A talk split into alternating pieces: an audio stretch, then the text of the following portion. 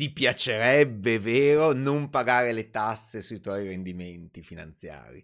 Oh, benvenuti al corso di Educati e Finanziati. È la prima volta in questo corso che inizio con la mia intro solita Ti piacerebbe, vero? Che chi mi guarda sul resto, resto di video del canale eh, conosce molto bene. Questo è il corso Educati e Finanziati, un corso di finanza base, base, base, base. Ormai il corso è praticamente finito e sto mettendo gli ultimi, gli ultimi puntini sulle i qua e là.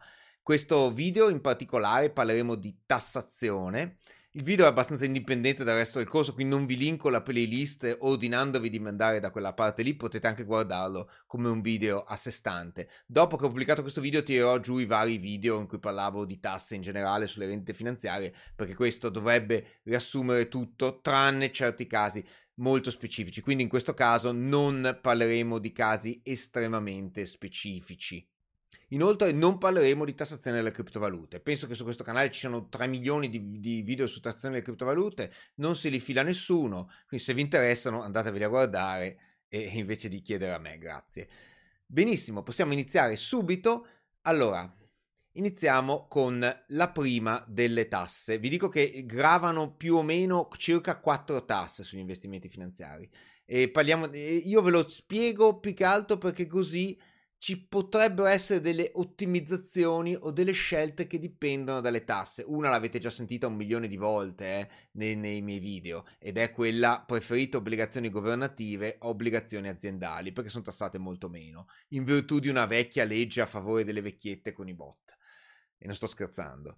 E, ehm, allora, iniziamo con la prima delle tasse che gravano io le chiamo tutte tasse, anche se qua qualcuno farà sicuramente il pignolazzo e mi dirà no, quella è un'imposta, quella è un... Eh, tasse. Ok. Anzi, le chiamo tutte imposte. Imposte mi piacciono perché quando qualcuno dice eh, ma io perché devo pagarla? Perché si chiama imposta perché ti viene imposta. Ok, la prima tassa è l'imposta di bollo. Allora, cos'è questa imposta di bollo? Eh, c'era una volta un periodo in cui i conti correnti non avevano nessuna imposta di bollo e neanche i conti titoli. Tu tranquillo, s- s- aprivi 18 conti correnti. Infatti, molte persone, ancora memori di quei tempi andati, hanno due o tre conti presso la stessa banca e si pagano l'imposta di bollo. Ok, l'imposta di bollo è un'imposta che grava sugli estratti conto, quindi non grava sul conto, ma sull'estratto conto, sul foglio di carta che voi ricevete. Alcune banche hanno detto quando è uscita, bene, noi non mandiamo più il foglio di carta ai nostri clienti, tanto lo guardano online. Allora l- lo Stato furbo ha detto, bene, è stato conto obbligatorio almeno una volta all'anno. Ok, allora c'è l'imposta di bollo sui conti correnti, è circa 50, 34 euro, scusate, circa 34 euro all'anno. È proprio come se venisse appiccicato eh, il francobollo sull'estratto conto. E, ehm, se ricevete stato conto una volta all'anno, la pagate una volta all'anno, se la ricevete più volte all'anno, la pagate chiaramente divisa, se la ricevete 12 la pagate diviso per 12. Non si applica qui il criterio della capitalizzazione composta, quindi se ricevete il stato conto 12 volte all'anno, di fatto state pagando leggermente di più. Ok, non, non, non, viene usata, non si usa la formula della capitalizzazione composta per suddividere i 34 euro. Viene banalmente fatta diviso 12 normalmente lo riceverete ogni trimestre. L'estato conto è quel documento formale, è un documento formale che è totalmente inutile nel XXI secolo dove i conti correnti si guardano online, però a quanto pare eh, cioè, è obbligatorio per poterci mettere il bollo sopra, eh, anche se è su PDF. Si paga però solo se in quel periodo di riferimento la giacenza media di quel conto corrente, o meglio, dopo vediamo, è superiore ai 5.000 euro. Quindi annuale o mensile cambia perché annuale vi fa calcolare la licenza media di tutto l'anno, mensile vi calcola la licenza media di ogni mese, quindi potete avere quello mensile e pagarlo un mese sì, un mese no, a seconda di come va il conto corrente. Ok, questo è uno dei tanti provvedimenti pro vecchiette, perché quando è stato introdotto qualcuno ha detto, eh ma le povere vecchiette che hanno i loro soldi sul conto imposta, va bene, allora se sono povere, sotto i 5.000 euro di giacenza media non pagano. Attenzione che questa giacenza media si calcola su tutti i conti correnti intrattenuti presso quell'intermediario. Quindi se voi fate la furbata di avere due conti correnti presso lo stesso intermediario, con 3, entrambi con 3.000 euro, pagate due imposte di bollo su tutte e due. Nonostante singolarmente, si, non ne pagate uno, ne pagate due, nonostante singolarmente siano sotto. Quindi attenzione. Invece non si sommano le licenze medie su più intermediari, quindi ha perfettamente senso aprire due o tre conti correnti e tenere meno di 5.000 euro su ognuno purché siano su intermediari diversi. Per i conti congiunti, i cointestati io li detesto, sapete quanto li detesti, quindi confesso che non lo so. Penso che la licenza media in quel caso debba essere 10.000 quindi vi aumenta se sono due persone, quindi 5.000 per ogni correntista, penso che sia così. Però li detesto così tanto che non mi sono mai informato. Se voi pensate di scampare questa norma aprendo un conto corrente all'estero, a parte il fatto che per 34 euro andare a aprire un conto corrente all'estero, vabbè, eh, sappiate che questa grava anche sui conti correnti all'estero, che se la cui giacenza media supera i 5.000 euro vanno indicati nel quadro RW e va pagata l'IVA FE, che è sostanzialmente l'imposta di bollo. Non so perché l'hanno chiamata IVA, sì, ok, lo so perché si chiama IVA FE, imposta sul valore delle attività finanziarie all'estero, però in realtà è l'imposta di bollo. Uguale uguale, è proprio stessa cifra. Ok, e questa è i conti correnti. L'imposta di bollo però grava anche sui conti titoli, quindi su tutti i depositi che sono atti a custodire dei titoli. In questo caso si calcola in maniera diversa è lo 0,2% del valore di mercato dei titoli nel momento in cui vi danno l'estratto conto. E qui cambia di molto perché non ci sono nessuna media. Di solito molte banche danno l'estratto conto titoli ogni anno, ogni tanto lo danno ogni tre mesi, in quel caso è lo 0,05, non, è, non si paga lo 0,2% ogni... Quindi è su ogni 10.000 euro investiti, sono 20 euro, sono 2 euro ogni 1000, 2 euro ogni 1000 investiti. Però attenzione, il prezzo di mercato, quindi dipende da come sono fluttuati i titoli. In assenza si guarda il valore nominale, il prezzo di costo, ci sono altri criteri, in assenza però quasi sempre ci sarà un prezzo di mercato.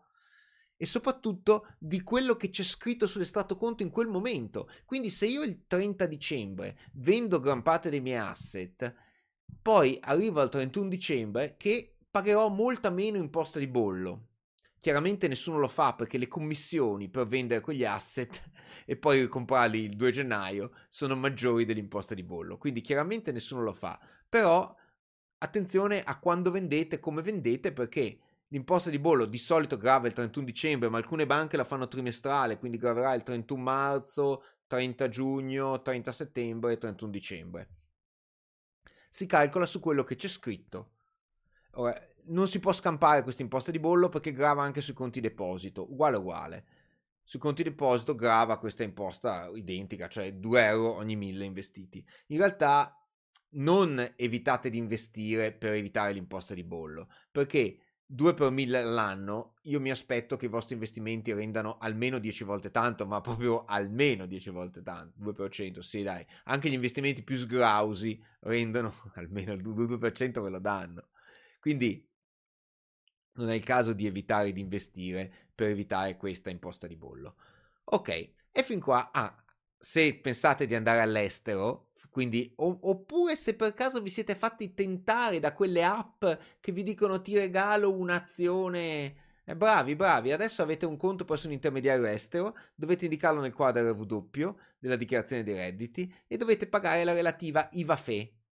Anche qui c'è l'IVA FE, però questa volta per motivi a me misteriosi l'IVA FE non funziona come l'imposta di bollo, l'accenno giusto un attimo, l'IVA FE è sempre lo 2 per 1000 e anche se in questo momento è al vaglio nella nuova legge finanziaria l'idea di portarla al 4 per 1000, quindi se li avete all'estero pagate il doppio, però al momento è ancora 2 per 1000, però invece di calcolarla in un momento preciso è calcolata rapportata a quanto avete detenuto i titoli, quindi se li avete detenuti ad esempio solo 6 mesi è la metà, quindi è calcolata diciamo in maniera più equa mentre l'imposta di bollo no.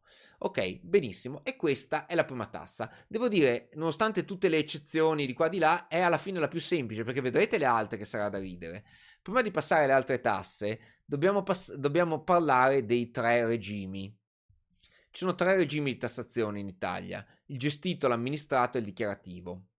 Allora, normalmente se voi aprite un conto titoli presso un intermediario, il regime di tassazione per default, se non fate niente, se non siete così pazzi da fare cambiamenti, è quello amministrato.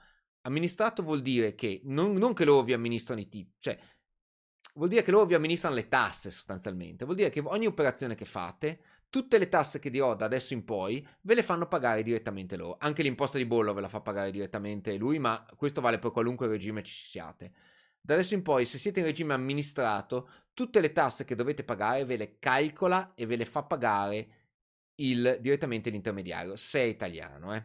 perché il regime amministrato è possibile solo presso quelli italiani. Vi è un altro regime possibile, è quello del risparmio gestito. Quello gestito è la gestione patrimoniale, è quello in cui tu dai i soldi all'intermediario e dici fai tu, fai tu proprio totale, carta bianca. In quel caso le tasse vengono pagate in maniera differente. Non sto neanche a dire come, ve lo accenno brevemente. Ogni, io so che dico sempre, non sto, sono come Barbero che quando dice lo dico non lo dico, dai lo dico.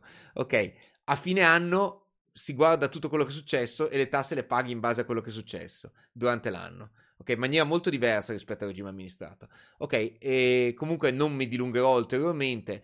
Se fate risparmio gestito, io mi chiedo perché siete arrivati fino a questo video. Cioè, per voi questo corso assolutamente non fa per voi. Avete dato carta bianca all'intermediario, tenetevi l'intermediario con la carta bianca. Quindi il, gest- il regime di risparmio gestito è tutt'altro.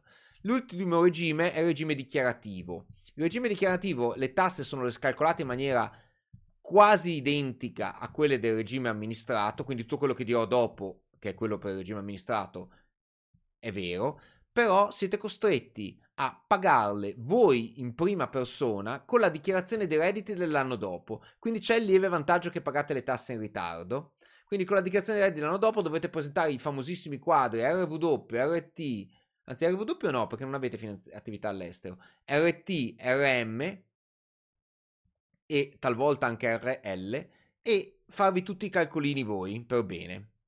Improbabile che vi arrivi in accertamento, ma diciamo che se poi arriva dovete avere presente tutti i calcoli fatti per bene, quindi dovete avere un foglio Excel con tutti i calcoli fatti per bene perché l'amministrazione finanziaria li vorrà controllare tutti. Eh. Ok, ha un lieve vantaggio, ha due lievi vantaggi fiscali, il primo è che paghi le tasse l'anno dopo, il secondo lo vedremo più avanti quando si parlerà di compensazione. È purtroppo il regime obbligatorio per chi sceglie un intermediario estero. Quindi chi sceglie un intermediario estero non può scegliere il regime amministrato, deve scegliere per forza quello dichiarativo, deve dichiarare tutto, quindi qua deve doppio perché ha investimenti all'estero, RT e RM, quindi questo è il motivo per cui io mi sono sentito di sconsigliarlo soprattutto a chi ha bisogno di questo, questo corso. Quindi se per caso la banca vi chiede quale regime fiscale volete, voi senza indugio amministrato subito.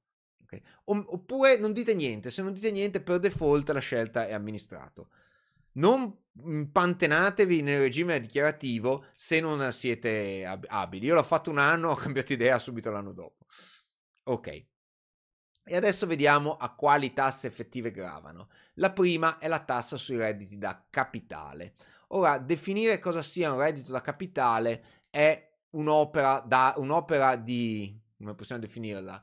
Un'opera astratta neoralista inventata dal fisco, perché distinguere i redditi da capitale dagli altri io mi chiedo ancora come si faccia. Secondo il fisco sono tutti quei redditi che derivano dal fatto che tu abbia tu crediti certi che derivano dal fatto che tu abbia un capitale investito, dove certi non è intende, da intendersi in quantità certa, ma certi è da intendersi che è certo che arriveranno. Quando vi dirò quali sono questi redditi direte ma non è vero che certo che arriveranno. Eh, per il fisco sì.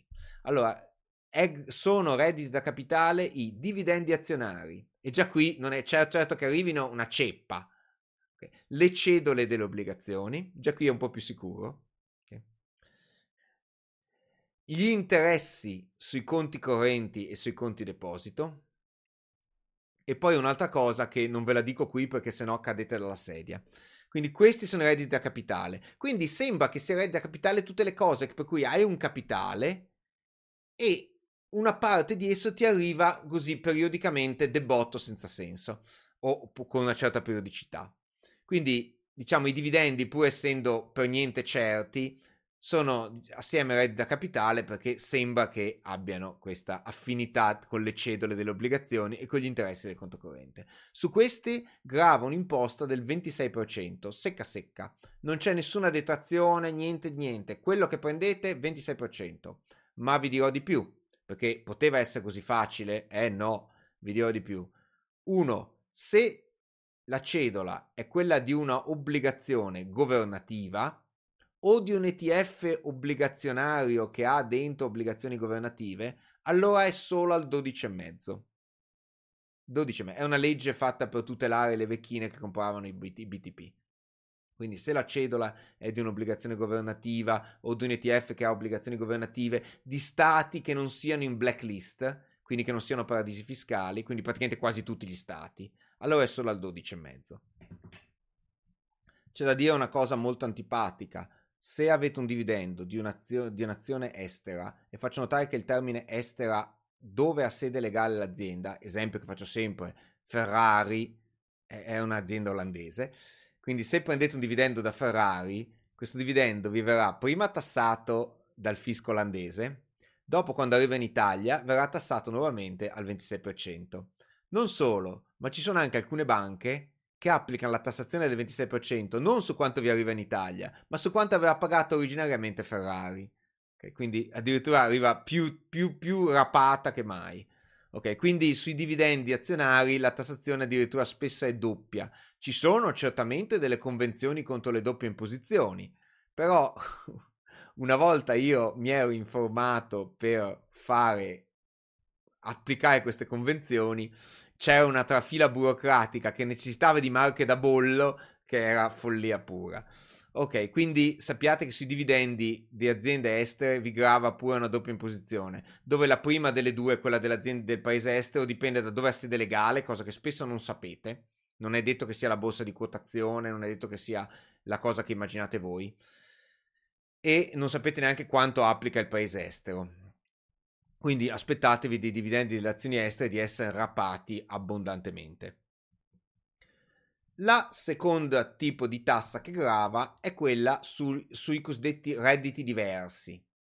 Fisco li nomina così, noi amichevolmente le chiamiamo plusvalenze e minusvalenze. Quando compri qualcosa a un certo prezzo, hai un prezzo di carico, quel prezzo di carico fa il tuo costo, ci vai a sommare anche tutte le commissioni che hai speso, sia per comprare che per vendere, poi quando vendi l'oggetto hai un ricavo. Okay? Ricavo meno costo, quindi ricavo meno costo originale, meno tutte le commissioni che hai speso, ti fa la tua plusvalenza. Se è positiva una plusvalenza, se è negativa una minusvalenza. Il fisco ci dà la possibilità, ci, ci tassa la plusvalenza al 26%, a meno che non sia una plusvalenza derivante dalla vendita di un'obbligazione governativa non in blacklist, nel qual caso è tassata al 12,5%.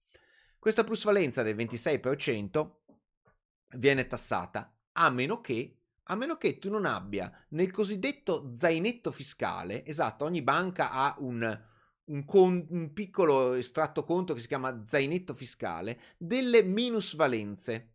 Quindi tu non abbia fatto delle vendite in perdita in precedenza. Se hai nel tuo zainetto fiscale delle minusvalenze, allora puoi usarle per scontare la plusvalenza. Ad esempio, io ho venduto un'azione in perdita perdendoci 1000 euro, adesso vendo un'altra azione in guadagno guadagnandocene 1500, io pagherò tasse solo su quel 500 perché ho usato i 1000 euro dello zenito fiscale. Purtroppo il fatto che ci siano delle cose tassate al 12,5 e delle cose tassate al 26 fa un po' di casino, eh? perché se io, se io ho delle minusvalenze che mi derivano dalla vendita in perdita di obbligazioni tassate al 12,5, quelle minusvalenze mi valgono un po' meno ai fini delle minusvalenze. Se invece viceversa io ho delle minusvalenze che mi derivano dalla vendita di azioni in perdita e lo uso per compensare il guadagno su obbligazioni, e compenseranno alla grande perché le obbligazioni sono tassate solo al 12,5. Quindi c'è un po' di casino fiscale, quindi ogni tanto ci sono dei, co- dei coefficienti correttivi. Per questo dico, scegliete il regime amministrato che i conti li fa la banca, almeno non li sbagliate. Perdete un po' il polso della situazione, ma almeno non li sbagliate. Quindi ci sono un po' di, di, confusione. Comunque in generale potete veramente compensare tutto con tutto. La minusvalenza che deriva da obbligazioni potete compensarla con la plusvalenza da azioni e così via. Quindi è tutto compensabile con tutto. Il, il paradiso, entro certi limiti, quali sono i limiti di questo paradiso? Il limite numero uno di questo paradiso è la durata di questo zainetto fiscale. Non si capisce per quale motivo lo zainetto si rompe dopo 4 anni. Ora, io lo so il motivo, praticamente vi tengono le minusvalenze soltanto l'anno in corso e i quattro anni successivi. Perché? Perché una volta le cose si facevano tutte su carta e se uno teneva minusvalenze per 15 anni, sapete, riportare il numero per 15 anni pesa, si fa fatica e quindi si è, deciso, si è avuto questa bella pensata di limitarlo a 4. Quindi le minusvalenze che avete nello zainetto, passato, quindi se le fate ad esempio adesso, io adesso vendo un'azione in perdita, siamo a novembre 2023, brutto momento per vendere un'azione in perdita, perché la minusvalenza mi dura tutto 2023, 24, 25, 26, 27, 31 dicembre 2027, se io non l'ho usata, scade, come il buono sconto del supermercato, solo che dura un po' di più. Eh, ok, le minusvalenze sono molto importanti alla fine perché sono tasse non pagate, cioè è come un buono sconto con scritto sopra non paghi le tasse, cioè è molto molto utile. E infatti c'è chi appunto capita che le minusvalenze stiano per scadere e quindi si inizia ad alambiccare su come ottenere in fretta delle plusvalenze, che non è facile perché è quello che vogliono tutti gli altri anche. Soltanto che tu lo vuoi di più perché tu hai bisogno di queste plusvalenze perché per te sono addirittura esentasse. Quindi la minusvalenza vi dà degli sconti fiscali. E il problema appunto è che scade dopo 4 anni e l'altro problema è che va fatta dopo. Cioè tu prima fai la minusvalenza e dopo hai diritto a scontarla da eventuali plusvalenze a norma di legge varrebbe anche se la fai il giorno stesso, quindi potrei vendere qualcosa in attivo la mattina e vendere qualcosa in passivo il pomeriggio, nel giorno stesso dovrebbero compensarsi, ma io suggerisco sempre per prudenza se dovete fare questa operazione vendete qualcosa in passivo, quindi fate la minus e il giorno dopo vendete qualcosa in attivo e quindi usate la minus. Ok, c'è anche una strategia che suggerisce quando dovete vendere invece di andare a vendere qualcosa in attivo per festeggiare, dire ah ci ho guadagnato, potete astutamente vendere sia un pezzo di qualcosa in passivo e sia un pezzo di qualcosa in attivo, così non pagate neanche le tasse, quindi festeggiate almeno per quello. Tanto non avete idea su quale dei vostri asset crescerà nel futuro, quindi potete vendere un po' quello che è in perdita, un po' quello che in guadagno. Questa è anche una strategia di ottimizzazione fiscale. In particolar modo se avete minus, invece se avete minus che stanno scadendo, io addirittura mi segno sempre a dicembre, controlla le minusvalenze, non al 30 dicembre perché poi ci sono le vacanze, è un casino. Al 15 dicembre io vado, controllo se ho minusvalenze che stanno scadendo, vado a cercare le cose in attivo e le vendo. In più vi dirò un'altra cosa spettacolare, queste minusvalenze, se voi chiudete il conto titoli, ad esempio perché trasferite tutti i titoli in un altro intermediario, è possibile farlo ed è gratuito in Italia, eh? Possibile trasferire tutti i titoli all'intermediario. Ringraziamo Bersani per aver fatto questa legge. Possibile trasferire tutti i titoli all'intermediario all'alto gratuitamente. Ok? E si portano dietro i loro prezzi di carico. Se quindi un, un conto titoli lo chiudete, potete farvi certificare la minusvalenza, le minusvalenze e dare la certificazione a un altro intermediario che ne deve tener conto. Comodissimo comodissimo. A questo punto apro una piccola parentesi per chi è in regime dichiarativo. Chi è in regime dichiarativo è ancora più comodo perché, era la cosa che avevo accennato prima, perché eh, siccome lui guarda tutto l'anno, ad esempio io adesso dovrei fare la, se io fossi in regime dichiarativo a novembre 2023 dovrei fare la dichiarazione relativa al 2022, guardo tutto l'anno e quindi posso compensare tutte le cose successe durante l'anno indipendentemente da quando sono successe. Quindi se ho fatto plus a gennaio e minus a dicembre va bene lo stesso. Quindi quello è un ulteriore piccolo vantaggio, del, piccolo, anche grosso talvolta, vantaggio del regime dichiarativo. Ok, e con questo concludiamo il regime dichiarativo perché da qui in poi non avrà più alcuna differenza. Ok, se e sarebbero finite qui le tasse. Dite, vabbè, in fondo, ok, c'ha le sue magagni, 12 e mezzo. Eh no, perché voi non avete pensato a delle altre possibili strutture. Sto, ho detto storture e non strutture. Iniziamo dalle altre storture. Prima cosa, se voi comprate un ETF, e intendo ETF con la F, non ETC, non ETP e non ETN, quindi non una cosa sulle commodity, sui metalli, sulle criptovalute, sul che cosa, ma un ETF, quindi Exchange Traded Fund, quindi su azioni o su obbligazioni o su altri fondi. O comprate, comprate quest, o comprate un fondo, questo deve essere UCITS, è una sigla per dire che è sostanzialmente approvato dalle normative europee vi è permesso anche di comprarne altri non approvati dalle normative europee. Però se avete un intermediario europeo sarà molto difficile che ve lo faccia comprare. Se ne avete uno non europeo sicuramente ve li offre.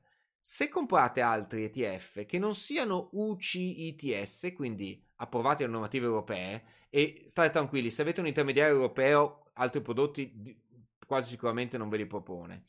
Quindi se però ne andate a comprare cose bizzarre, state attenti perché questi ETF non UCITS non vanno tra i redditi finanziari, vanno direttamente in dichiarazione dei redditi, quadro RL vanno su 7,30 proprio, sono tassate come la vostra IRPEF, il che in alcuni casi potrebbe essere anche un beneficio, ad esempio se avete un IRPEF bassissima potrebbe essere un beneficio, però dovete metterli voi con la penna nella dichiarazione dei redditi. Io voglio vedere andare al CAF a dire, mm, ci avrei anche un ETF non armonizzato secondo le normative europee che ho venduto. Il tio vi sgrana gli occhi così, chi sei? Cioè, eh, ok, quindi questa è la prima stortura. Stortura. Quindi se avete un intermediario estero, attenzione se vi propone ETF non bizzarri. bizzarri. Seconda cosa strana sono gli ETF misti, quindi un obbligazionario che ha un po' di obbligazioni governative e un po' di obbligazioni aziendali. Questo a norma dovrebbe avere una tassazione che è una via di mezzo tra il 12,5 e il 26 a norma. Il problema è che la tassazione che ricevete è quella del momento in cui vendete quindi la composizione può cambiare e non sono così sicuro che la banca ve la applichi, quindi rischiate di beccarvi un 26% secco comunque. Quindi se possibile io differenzio gli ETF obbligazionari governativi dagli ETF obbligazionari corporate nei rarissimi casi in cui li suggerisco. Eh. Ok.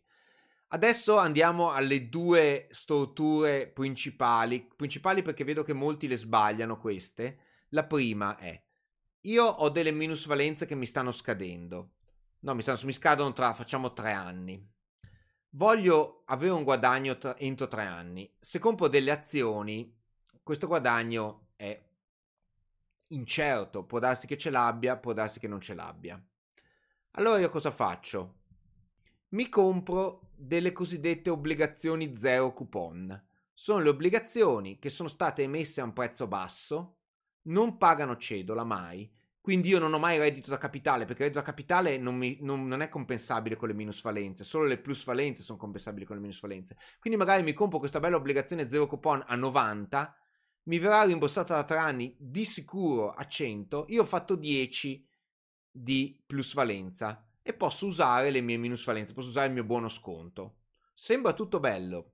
Il fisco però se n'è accorto. Si è accorto che lo fregavamo così e quindi se una obbligazione non è stata emessa a 100, attenzione perché scatta un calcolo che è di una complicazione inaudita che mi rifiuto di me. Io l'ho fatto un video ma non ve lo linko nemmeno perché meglio che non lo guardiate.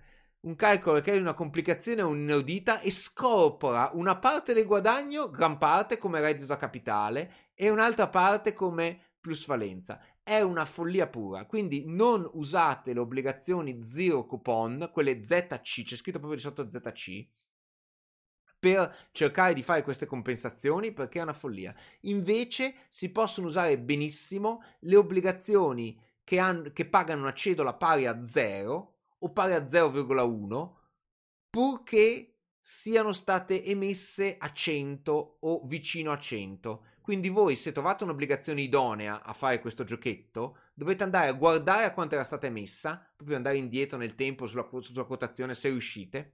Su Borsa Italiana si può andare indietro solo 5 anni. Queste obbligazioni, vi dico, sono state emesse quasi tutte durante il Covid, perché durante il Covid i tassi erano così bassi che venivano emesse obbligazioni a 100 che pagavano 0, o addirittura a più di 100 che pagavano 0. Ok, quindi questo giochetto si può fare solo con obbligazioni praticamente emesse durante il Covid, quindi durante il periodo Covid, quindi le obbligazioni del Covid.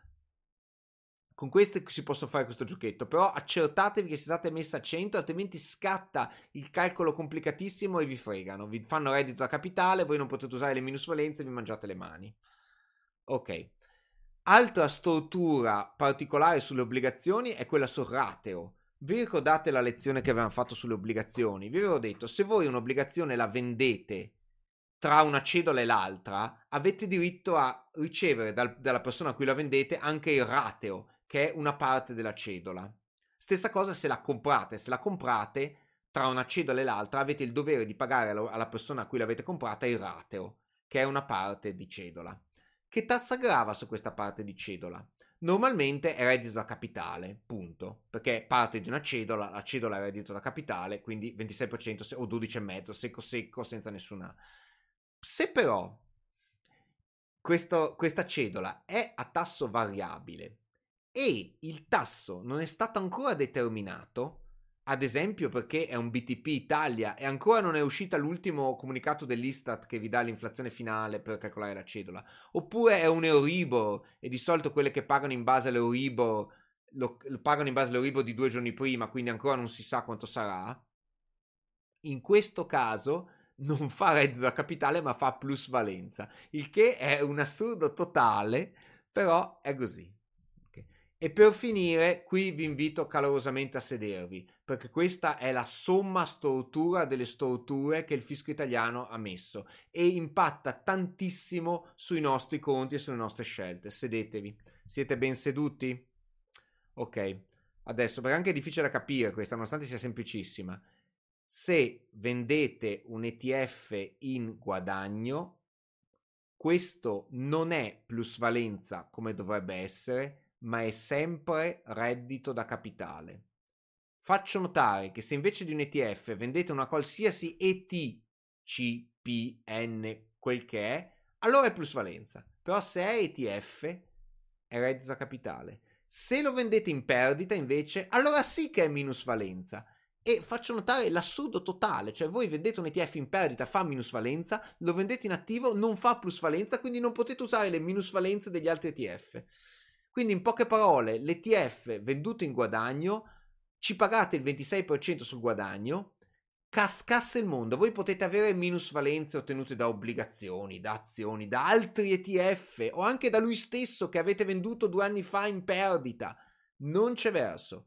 Voi su quell'ETF venduto in guadagno pagate il 26%. Viceversa, se vedete un ETF in perdita, allora vi fa una minusvalenza che potete utilizzare in tutti i modi che volete. Questa è una cosa veramente fastidiosa che azzoppa gli ETF. Gli ETF diventano in questo modo fiscalmente inefficienti perché persone come me che hanno delle minusvalenze, io ho delle minusvalenze perché mi sono stati liquidati degli ETF russi quando la Russia è stata contro le sanzioni, mi sono stati proprio liquidati a prezzo a zero praticamente, non proprio a zero ma quasi, e quindi ho realizzato delle forti minusvalenze. Io ho queste forti minusvalenze e gli altri ETF non possono utilizzarmele perché, perché sono degli ETF, mannaggia me. Quindi io sono costretto a comprare degli ETC sull'oro, ad esempio, o sulle altre commodities. Sono costretto a comprare delle azioni singole. Quindi c'è questa situazione totalmente assurda che mette gli ETF in una forma. Perché gli... Ah, e questa stessa cosa vale anche per i fondi. Anche i fondi hanno questa regola, eh. Anche i fondi hanno questa tassazione assurda. E se vi incuriosisce sul perché c'era, sappiate che la legge che c'era prima era ancora più complicata e ancora più assurda, somigliava a quella delle obbligazioni zero coupon. E io una volta sono andato da, da, da, dall'impiegato della banca a chiedergli: Ma scusi, ma perché tassa- non mi avete compensato le plusvalenze di questo ETF, di questo fondo? All'epoca c'erano solo i fondi di questo fondo che ho venduto. E lui pazientemente me l'ha spiegata e siamo usciti ridendo e piangendo per, per la tassazione. Quindi ringraziamo che adesso almeno l'hanno semplificata dicendo che non compensano, punto e basta. È prevista, è prevista una riforma della tassazione che abolisce i redditi da capitale, vai, vai, e li rende uguali alle plusvalenze. Quindi sarà finalmente tutto uguale, quindi cedole, dividendi, interessi del conto corrente, ETF venduti in guadagno, obbligazioni zero coupon tassate in maniera strana, sarà tutto plusvalenza e confluirà tutto in un unico calderone e compensare le minusvalenze sarà molto più facile. Quindi potremo utilizzare questi famosi buoni sconto delle minusvalenze, perché le minusvalenze non è che dovete fare assolutamente cercare di utilizzarle, non è obbligatorio, però è un buono sconto e piange il cuore non utilizzarlo confluirà tutto in un unico calderone di plusvalenze e minusvalenze. Se passa, dovrei, dovrò citare anche, il gov- dopo aver citato Bersani e Renzi per altre due cose, fatemi, dovrò citare anche la Meloni e Giorgetti per questa riforma che veramente ci ha aperto il cuore. La legge è già in vigore, nel senso c'è una legge che dice al governo che deve fare così. Però faccio notare che in Italia il fatto che ci sia una legge che dice al governo che deve fare un'altra legge così non è detto che il governo la faccia e non è detto che la faccia così. Quindi al momento c'è questa, quindi io stimavo già un 2024 con questa nuova tassazione, mi sa che si passerà al 2025, a meno che non la infilino last minute in eh, finanziaria, ma dubito seriamente. E per finire, dopo questa lunga cavalcata su, su, queste leggi assurde, tassazione, volevo un attimo farvi sorridere sulla tassa più assurda. Ce n'è un'altra, ebbene sì, ce n'è un'altra. È la tassa più assurda del mondo, la Tobin Tax. Esiste anche la Tobin Tax in Italia. Tra l'altro l'hanno truffaldinamente nominata, eh, le hanno dato il nome di Tobin. Tobin è un economista, se non sbaglio pure premio Nobel, che io ho letto dove la voleva applicare, la voleva applicare a tutt'altro. Tutt'altro, la voleva applicare mi sembra ai mercati delle valute. No, l'hanno applicata a, a delle altre cose che Tobin non aveva assolutamente studiato, poi scritto, poi visto, e gli hanno dato il nome di Tobin, così si prende lui le colpe. Così non diciamo è la tassa del tal politico, no, è la tassa di Tobin, sarà un imbecille. Invece no, povero Tobin, non ne ha colpa. Allora, io no, mi, non ho neanche il coraggio di dirvi su cosa grava e come si calcola. Ve lo accenno. Grava su, sul mom- sulle azioni italiane. E già qui, perché bisogna mettersi una tassa che grava sulle tue azioni? Dove per italiani si intende con sede legale in Italia, quindi Ferrari è esclusa, grava sulle azioni italiane che abbiano superato una certa capitalizzazione di borsa, okay? per le quali voi avete una posizione attiva e questo lo spieghiamo dopo cosa c'è. E quindi vuol dire che se l'azione la comprate e la vendete all'interno della stessa giornata non avete una posizione attiva, se però la comprate sì, se la vendete no, ok? Se invece dell'azione comprate un derivato su quell'azione ed è un derivato in su, allora avete una posizione attiva. Se comprate un derivato che scommette sulla perdita, non avete una posizione. Quindi Già su cosa grave è una cosa complicatissima, devono essere azioni con sede legale in Italia, sopra una certa capitalizzazione, la tua posizione in quella giornata di, deve essere attiva, ok? E in più, quanto è dipende da che tipo di strumento finanziario è, se è l'azione, se è il derivato, se è questo quell'altro. In ogni caso è di solito irrisoria. Cioè, vi faccio notare, hanno inventato una tassa che grava su delle azioni che han, dipende a base dalla sede legale e la sede legale potrebbe cambiare da un momento all'altro. In base alla capitalizzazione, la qualcosa potrebbe cambiare da un momento all'altro. Viene pagata in base a quello che hai fatto nel resto della giornata. Vabbè. Ok. E che, vabbè, questo si differenzia a seconda dello strumento, è l'unica cosa sensata. E poi giunta è quasi sempre totalmente irrisoria. A meno che voi non abbiate comprato dei derivati molto spinti, di solito è totalmente irrisoria. Ecco, concludo questa tassa, quindi se comprate, che so, delle Enel e vi vedete applicato due centesimi di Tobin Tax, non date la colpa a Tobin, per favore. Benissimo, abbiamo finito con le tasse. Penso di avervi spiegato le cose chiave. Le cose chiave sono che se avete degli ETF, che avete vend- se avete delle minusvalenze, non sperate di compensarli con gli ETF, perché al momento, finché non cambia la legge, non ce la fate, e neanche con le obbligazioni zero coupon, perché al momento, finché passa la legge, non ce la fate. L'altro messaggio che deve passare è che le obbligazioni governative hanno una tassazione smaccatamente più favorevole di conti deposito e obbligazioni corporate. Ecco i due messaggi che devono passare. Ciao! Tobin!